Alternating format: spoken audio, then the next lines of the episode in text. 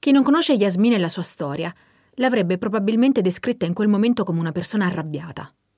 Appena partorito, sua figlia sta bene, lei sta bene. Deve essere successo qualcosa. Ma in quel momento Yasmin non è arrabbiata. Quelle piccole rughe d'espressione sopra il naso, su fra le sopracciglia, quello strizzare gli occhi, è quasi un modo per concentrarsi, per ribadire una cosa che sta pensando da tempo. Lei vuole allattare sua figlia. Questa volta vuole riuscirci. Houston, abbiamo un bambino. Benvenute e benvenuti a bordo. Questo è Houston Abbiamo un bambino, un viaggio nella galassia dell'infanzia. Ascolteremo le storie di tante mamme e papà e del percorso che li ha resi genitori più competenti nell'esplorare il mondo dei bambini. Vi auguriamo buon viaggio. Ciao dalla redazione di Uppa. Io sono Miriam Lepore e oggi vi racconterò una storia con due finali. Facciamo un passo indietro, prima di quello sguardo serio e concentrato. Cominciamo con la nascita di una bambina e con la nascita di una mamma. Caterina viene al mondo a 39 settimane e pesa 2 kg 700 grammi. Yasmin, sua mamma, sente di essere pronta e preparata a questa nuova avventura, ma al primo controllo in ospedale le dicono che la bambina non cresce abbastanza e le prescrivono l'aggiunta di formula artificiale. Yasmin è combattuta, non sa cosa fare. Io la prima settimana, stupidamente, perché poi col senno di poi sempre, eh, allattavo la bambina un quarto d'ora, 20 minuti a seno. E la bambina tutte le notti piangeva disperata e a me manco mi è venuto in mente, ma manco mi è passato per l'anticamera del cervello l'attacco alla tetta, perché tanto ha mangiato, perché mi avevano detto attaccala 20 minuti, memore comunque da esperienze professionali in cui ero consapevolissima che non c'è da tener conto dell'orologio con l'allattamento esclusivo al seno. Però poi un conto è sapere delle cose, un conto è entrarci dentro con tutte le scarpe, no? Quindi un po' c'era questa dinamica per cui arrivati alla prima settimana, al primo controllo in ospedale, quando, quando il medico ci ha detto no, la bilancia assolutamente, nella mia testa era no, la bilancia non la voglio, poi però entri in un loop perché vedi che comunque pesandola prima, l'allatti, ha preso 20, ha preso 30, che è poco perché doveva prendere tipo la prima, il primo periodo mi sembra doveva prendere 70-80 a poppata, da un punto di vista psicologico è devastante, non ti senti all'altezza della situazione e, e un, non è una cosa di lavoro, è tuo figlio, cioè è una cosa veramente devastante.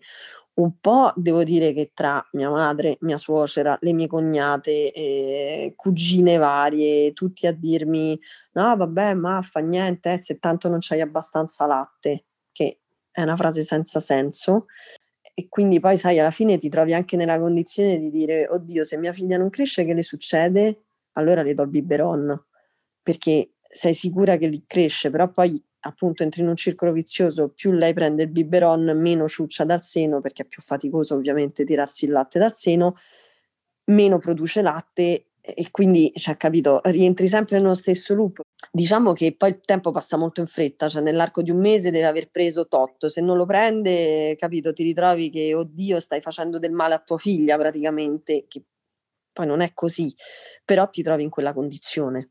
Qualcosa si è spezzato e la paura di sbagliare o peggio di non fare il meglio per la propria bambina ha portato Yasmin a smettere di allattare in maniera esclusiva Caterina. Abbiamo chiesto all'ostetrica Camilla Romano, autrice del corso preparto di UPPA, come si può avviare bene l'allattamento e cosa succede nelle ore immediatamente successive al parto.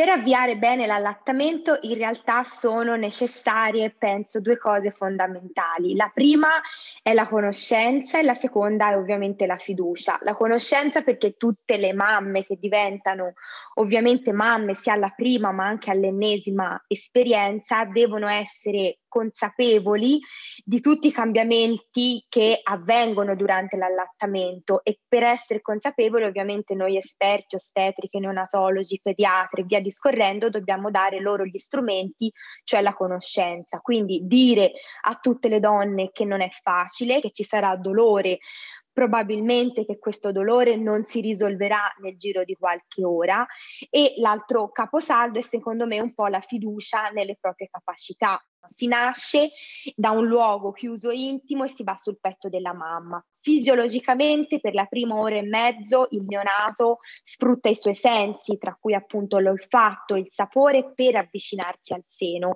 però fino alle due ore in realtà non è che è così interessato al nutrimento, quindi al cibo, è interessato a stare con la propria mamma sul petto, a sentire l'odore, il sapore e piano piano inizia la cosiddetta breast crawl, cioè la scalata al seno e intorno alle due ore inizia piano piano a ciucciare non è detto che inizi a ciucciare, tutti i bambini sono diversi, spesso si pensa che appena nato il bambino debba mangiare, in realtà non è così, lui dal seno prende l'amore, il nutrimento, sente la sua mamma, non la sente più lontana, quindi le prime due ore rappresentano per lui il passaggio dalla vita intrauterina alla vita extrauterina, quindi il momento proprio cronologico della poppata può avvenire intorno alle due ore, dopodiché passano le prime 12, anche 24 24 ore senza essere così interessati al seno, quindi a ciucciare, proprio perché madre natura ha pensato che il bambino si riposa e quindi anche la mamma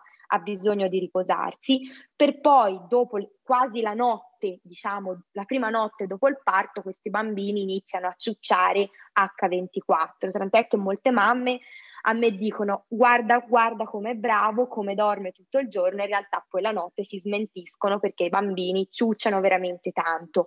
Quindi preparare anche la donna eh, cronologicamente a queste tappe, le prime ore non è detto che ciucciano, ma si riposano, però ne, subito entro le 24 ore di vita se c'è un attacco, se c'è un avvio all'allattamento materno, è più probabile che ovviamente la montata lattea che fisiologicamente arriva 4-5 giorni dopo dal parto arrivi prima, che si tratta di un parto naturale o di un taglio cesareo, perché anche dopo un cesareo ovviamente si può allattare, è sicuramente più difficoltoso per quanto riguarda la, diciamo, l'energia da parte della mamma perché c'è un intervento chirurgico, ma la natura sa che è nato un cucciolo e quindi predispone la donna all'allattamento 4-5 giorni dopo. Ma come cambia il corpo della donna in gravidanza e con il parto in che modo il corpo si prepara per iniziare ad allattare? Il corpo della donna all'avvio dell'allattamento in realtà cambia già in gravidanza, perché già nel primo trimestre gli ormoni preparano il seno, soprattutto nel primo trimestre, gli estrogeni preparano il tessuto ghiandolare, per poi nel terzo trimestre, più o meno dalla 33esima, la prolattina fa sì che tutte le ghiandole mammari si preparino all'avvio dell'allattamento. Io faccio sempre questo esempio alle donne, una donna che partorisce prematuramente, anche a 33 settimane, può allattare perché la natura sa già che lei ha partorito, quindi noi siamo fatti veramente bene, non è detto che chi partorisce prima non può allattare, chi partorisce a 41 sì, proprio perché madre natura nel momento in cui la donna osserva il suo bambino parte l'imprinting e quindi ossitocina e prolattina si muovono insieme per far sì che il latte esca ovviamente dalla mammella. Nel corpo della donna, subito dopo il parto, il seno subisce un grande cambiamento perché inizia a riempirsi, per poi appunto più o meno a 4-5 giorni dal parto arriva la cosiddetta montata. Alcune donne hanno addirittura un senso di svenimento, hanno sudorazione notturna proprio perché cambia tutta la pressione sanguigna, il seno diventa turgido, delle volte molto duro, per poi dopo far uscire il cosiddetto latte maturo, perché sappiamo che alla nascita in realtà non c'è latte, c'è il colostro, che piano piano che il bambino ciuccerà lo trasformerà in latte maturo. Quindi si avrà un cosiddetto latte di transizione più o meno dal terzo giorno fino al quinto che prepara all'avvio ovviamente del latte maturo. Ovviamente nel dopoparto possono esserci tante situazioni che vanno un po' ad ostacolare il cammino dell'allattamento. In primis l'avvio, possono esserci le ragadi, può esserci un ingorgo, esser, possono esserci commenti non desiderati da parte dei parenti, invasione dei confini, persone troppo presenti. Allattare un po' come partorire, deve esserci una persona di fiducia, deve esserci un partner presente, devono esserci persone presenti che sostengano la donna, che preparino da mangiare ed aiutano ovviamente la donna nel prendersi cura di un bambino appena nato. Torniamo a quella prima settimana in ospedale, dove ai genitori di Caterina viene data l'indicazione della doppia pesata. La doppia pesata consiste nel pesare il bambino prima e dopo la poppata per capire quanto peso ha guadagnato e dunque di quanto latte è riuscito a nutrirsi. Ma è davvero utile conoscere il peso del bambino minuto per minuto? Ci risponde il pediatra e consulente scientifico di UPPA Sergio Continibali. L'orologio e la bilancia per fare la doppia pesata sono i, più, i, nemici più, eh, eh, più grandi dell'allattamento. E sono due cose che dovrebbero essere evitate sempre perché creano soltanto ansia alla mamma e tra l'altro eh, non permettono al bambino di soddisfare le sue esigenze che sono quelle di eh, prendere tutta una poppata e la poppata la prendono, la stabiliscono loro quando finisce nel senso che eh, hanno bisogno di prendere una poppata completa, sia, da parte, eh, sia la prima parte del latte che la seconda parte del latte, che è molto più ricca di grassi, e il fatto di dare un tempo alla poppata, 10 minuti da una parte, 10 minuti dall'altra, 15 minuti da una parte e 15 minuti dall'altra, ognuno dice la sua, e non consente al bambino di completare invece la sua poppata. I bambini hanno un innato senso di stop della poppata determinato dal contenuto di grassi che c'è proprio alla fine della loro poppata e quindi i bambini si staccano spontaneamente quando hanno preso tutto il grasso di cui hanno avuto bisogno. Non bisogna quindi condurre l'allattamento, ma farsi trasportare dal bambino che sa come fare. Il peso del bambino è una delle cose che ha più interesse quando un bambino nasce e tuttavia e non è molto importante il conoscere il peso del bambino e soprattutto quanto un bambino eh, cresce durante le prime settimane, i primi mesi di vita, ma come cresce. Il peso rappresenta soltanto delle, eh, dei, uno dei parametri che poi vengono considerati per stabilire se un bambino cresce bene. Ci sono molti modi per capire se un bambino cresce bene, al di là della bilancia. Si potrebbe benissimo fare a meno dell'uso della bilancia.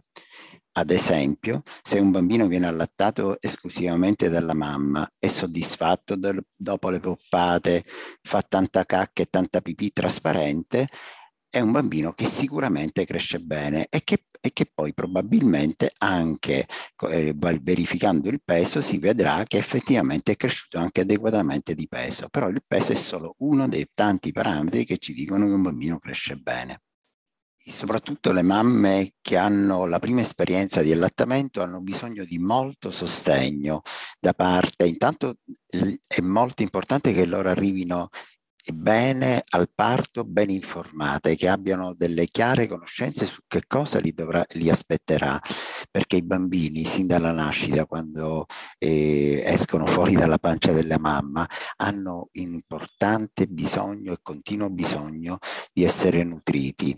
E ci sono bambini che si attaccano anche fino a 10-12 volte in 24 ore. Questo la mamma lo deve sapere perché per poter avviare un buon allattamento c'è bisogno che, che le mamme rispondano rispondano ai bisogni dei bambini, che sono a volte anche molto frequenti. Yasmina sapeva di non dover guardare l'orologio, ma poi si è lasciata guidare da quell'indicazione, allattala un quarto d'ora, 20 minuti a seno. Ma i bambini si autoregolano, e non solo da neonati. I bambini sono capaci di autoregolarsi sia durante l'alimentazione solo con latte, sia anche dopo, quando comincia l'alimentazione complementare, il cosiddetto svezzamento. Cioè i bambini sono capaci di autoregolarsi perché hanno in questo delle capacità innate che non perdono a meno che non vengano forzati in questo loro sistema. I bambini sono capaci di autoregolarsi una volta che cominciano l'alimentazione complementare anche nei confronti del latte della mamma eh, che devono assumere. Sono loro che piano piano e ehm, diminuiscono gradatamente le, eh, le, poppate al seno e aumentano l'introduzione degli altri alimenti. Lo fanno spontaneamente, per cui nel, ai primi assaggi eh, di cibi semisolidi che trovano a tavola alterneranno anche delle brevi poppate e poi di nuovo cibo semisolido che trova a tavola. Col passare del tempo il bambino completerà il suo pasto a tavola e dopo un po' richiederà il latte della mamma.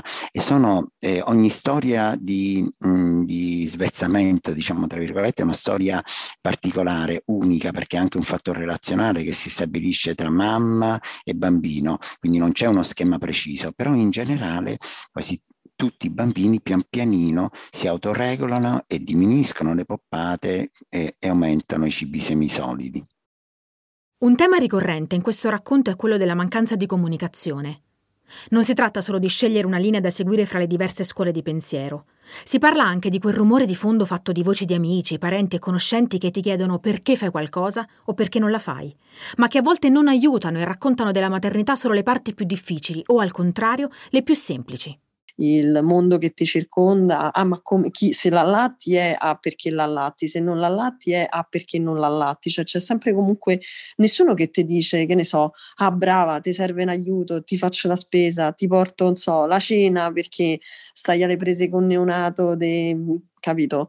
Insomma, poi chi c'è passato lo sa bene, però secondo me anche da parte delle altre mamme c'è un sacco di, eh, un sacco di voler nascondere questa cosa, che c'è anche un risvolto, passami il termine, negativo nel senso che ci sono anche delle cose che non, non per forza devono andare così come è previsto, cioè non, non, siamo Wonder Woman. Mi rendo conto col tempo che bisogna avere una struttura anche per poter affrontare queste frasi e rispondere a tono o comunque farsele scivolare addosso e non è così facile.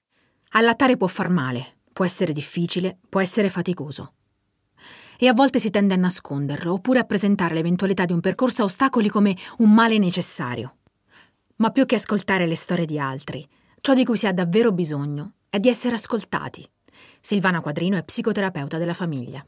La fragilità e l'imperfezione sono qualcosa che ci appartiene profondamente a tutti noi e chi la nega, appunto le persone che vogliono presentare loro, il loro successo in tutto, no? Io ho, ho, avuto un parto difficilissimo, ma ho fatto fronte, non ho voluto nessuna anestesia perché è un'esperienza bellissima, potentissima. Ma va bene, ma hai bisogno di raccontarmelo a me?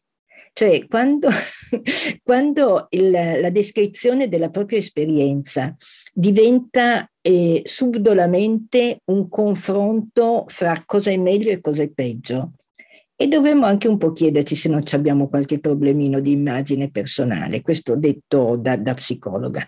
Dopodiché il diritto all'imperfezione alla fragilità è qualcosa da, proprio da conservare proprio per l'equilibrio di se stessi. Mm? E quindi la, l'amica che mi dice: Ma no, è un'esperienza che non ti puoi perdere, l'allattamento. Certo, all'inizio può essere difficile, ma chi vuole può. E quella è una persona di cui dirsi, ma perché me lo sta dicendo? Per, per, chi la subisce questa situazione in un momento di difficoltà, subisce queste esibizioni di perfezione, non è facile reagire proprio perché hai, sei in un momento di fragilità. Allora è per questo che dovrebbero esserci gli altri sostegni. Hm? E quindi, ok, la mia amica mi dice così, io posso parlare con la, l'ostetrica del, del consultorio che mi conosce e dirle, ma io mi sto sentendo malissimo perché la mia amica mi dice che per lei è stato così naturale. Io veramente penso, penso al momento in cui lui si attacca come un momento doloroso, difficile, ma sono sbagliata io. E quello che voglio dire è che eh, la fragilità richiede degli aiuti o professionali, ma non parlo dell'aiuto dello psicologo, eh, parlo dell'aiuto di professionisti, il pediatra, il neonatologo, eccetera. E, oppure o è di amiche che non hanno bisogno di eh, enfatizzare proprio, le, la, la propria performance, che sono capaci di chiedere all'amica ma per te che cos'è soprattutto che è difficile? Ma se è tanto difficile e tu pensi, ok, magari sospendo l'allattamento, cos'è che ti preoccupa? Cioè si può essere amici, eh, diciamo, eh, attenti e non prevaricanti. Si tratta di, di dirselo, ognuno a se stesso. Quando nasce una madre nasce anche una nonna che fino a quel momento era stata mamma. Nel nostro libro Si fa presto a dire nonni, Silvana Quadrino affronta anche il tema delle relazioni fra diverse generazioni. Il confronto fra generazioni, e soprattutto nella linea femminile, eh, le due nonne e la neomamma rappresentano una storia di maternità diverse. Hm? La nonna materna eh, si dice alla sua bambina come si fa a fare la mamma. Hm? E questo ha, può avere dei lati positivi, ma può avere dei rischi. La nonna paterna eh, parla alla mamma del figlio di suo figlio e quindi può diventare eccessivamente protettiva nei confronti del bambino perché tu non sei una mamma brava come sono stata io. E le, la relazione fra le, le madri e le giovani mamme è sempre stata una relazione abbastanza complessa, perché quello che beh, dicevamo rispetto alle amiche che vogliono mostrarsi come madri perfette, le nonne un po' ce lo hanno, cioè la, la, eh, il dilemma chi di noi due è la madre più brava, io che lo sono stata per te o tu per questo bambino? È, è, è proprio è, è presente e strisciante nella relazione fra le due generazioni. Questa storia inizia con una mamma che comincia ad allattare e ci riesce solo in parte con la prima figlia. Caterina cresce bene, è serena, e Yasmin, che voleva allattare a tutti i costi, ci riesce poi con la seconda figlia, Cecilia. Il suo nuovo percorso con l'allattamento dura 16 mesi e anche in questo caso non mancheranno le critiche per Yasmin, che allatta ancora. La spada di Damocle che avevo sulla testa, che non ci sarei riuscita manco con lei, eh, sì, nel senso è un pensiero che ho sempre avuto, però sapevo già che mi sarei impuntata, cioè ci doveva essere un motivo fisico per cui non avrei potuto allattare Cecilia, se no non avrei non avrei mai lasciato perdere stavolta perché ci dovevo riuscire. E quindi insomma, insomma, poi alla fine ci siamo riuscite però come dicevo è stato anche all'inizio sicuramente avevo un sacco di preoccupazioni paure eh, un, un, po' come la prima cioè son, perché poi era in realtà un, un, percorso nuovo. È vero che avevo la consapevolezza di che cosa voleva dire avere un figlio perché era il secondo ma è vero anche che partivo novizia nell'allattamento, visto che con la prima non c'ero riuscita fondamentalmente. Quindi, eh, insomma, avevo comunque tanta ansia, che poi è passata nell'arco di qualche giorno, perché mi sono resa conto che una volta avuta la montata lattea, comunque la bambina ciucciava, ciucciava tanto, eh, non era così tanto nervosa come era la sorella all'inizio, perché non avevo l'orologio in mano quindi lasciandola attaccata tutto il tempo che voleva, ovviamente si saziava quando diceva lei, e, ehm, però eh, niente, lì è stata proprio tigna, ho voluto assolutamente allattarla e ci sono riuscita e per 16 mesi. Mi rimane comunque un po' l'amaro in bocca per la prima, perché poi col senno di poi uno pensa ci sarebbe voluto poco, cioè magari se non mi fossi incastrata in determinati loop eh, e bastava chiamare un'ostetrica a farla venire a casa, cioè senza troppi... però pure lì ribadisco, c'è anche lì un po' una vergogna del non riuscire a allattare tuo figlio, cioè che non sei, non sei una brava mamma perché non sei in grado di allattare. Mm, no, cioè non è, non è, una cosa che mi è mai passata per la testa, però mi rendo conto che è facilissimo cascarci in, in, in questa dinamica. E quindi poi invece appunto la seconda l'ho lottata per 16 mesi, è stata un, un'esperienza meravigliosa, faticosa e ha voluto smettere lei fondamentalmente, cioè non è stata una scelta dovuta alla stanchezza o cose del genere, è stata abbastanza naturale come come percorso lo rifarei tutta la vita. Che si decida per un allattamento misto con formula artificiale oppure di allattare esclusivamente al seno, questo è un percorso che deve essere scelto consapevolmente. Non può essere il frutto di una mancanza di supporto della mamma. Perché strano a dirsi, ma questa storia non parla di allattamento, o meglio, non solo. Questa storia parla di una mamma che si è sentita troppe volte sola, che non è stata aiutata, che non è riuscita nel suo intento, ma che ha costruito con caparbietà il suo secondo finale. Avete ascoltato Houston Abbiamo un bambino, il podcast di UPA che racconta le incredibili capacità nascoste di ogni genitore. UPA Magazine è l'unica rivista per i genitori indipendente senza pubblicità. Puoi sostenere il nostro progetto abbonandoti oppure acquistando uno dei nostri libri su shop.uppa.it. Houston Abbiamo un bambino è scritto da Miriam Lepore e prodotto da Lorenzo Calia. Il fonico di studio è Fabio Cucculelli. Se questo podcast ti è piaciuto, se vuoi dirci la tua o raccontarci la tua storia per la prossima stagione, scrivi a podcast chiocciolauppa.it.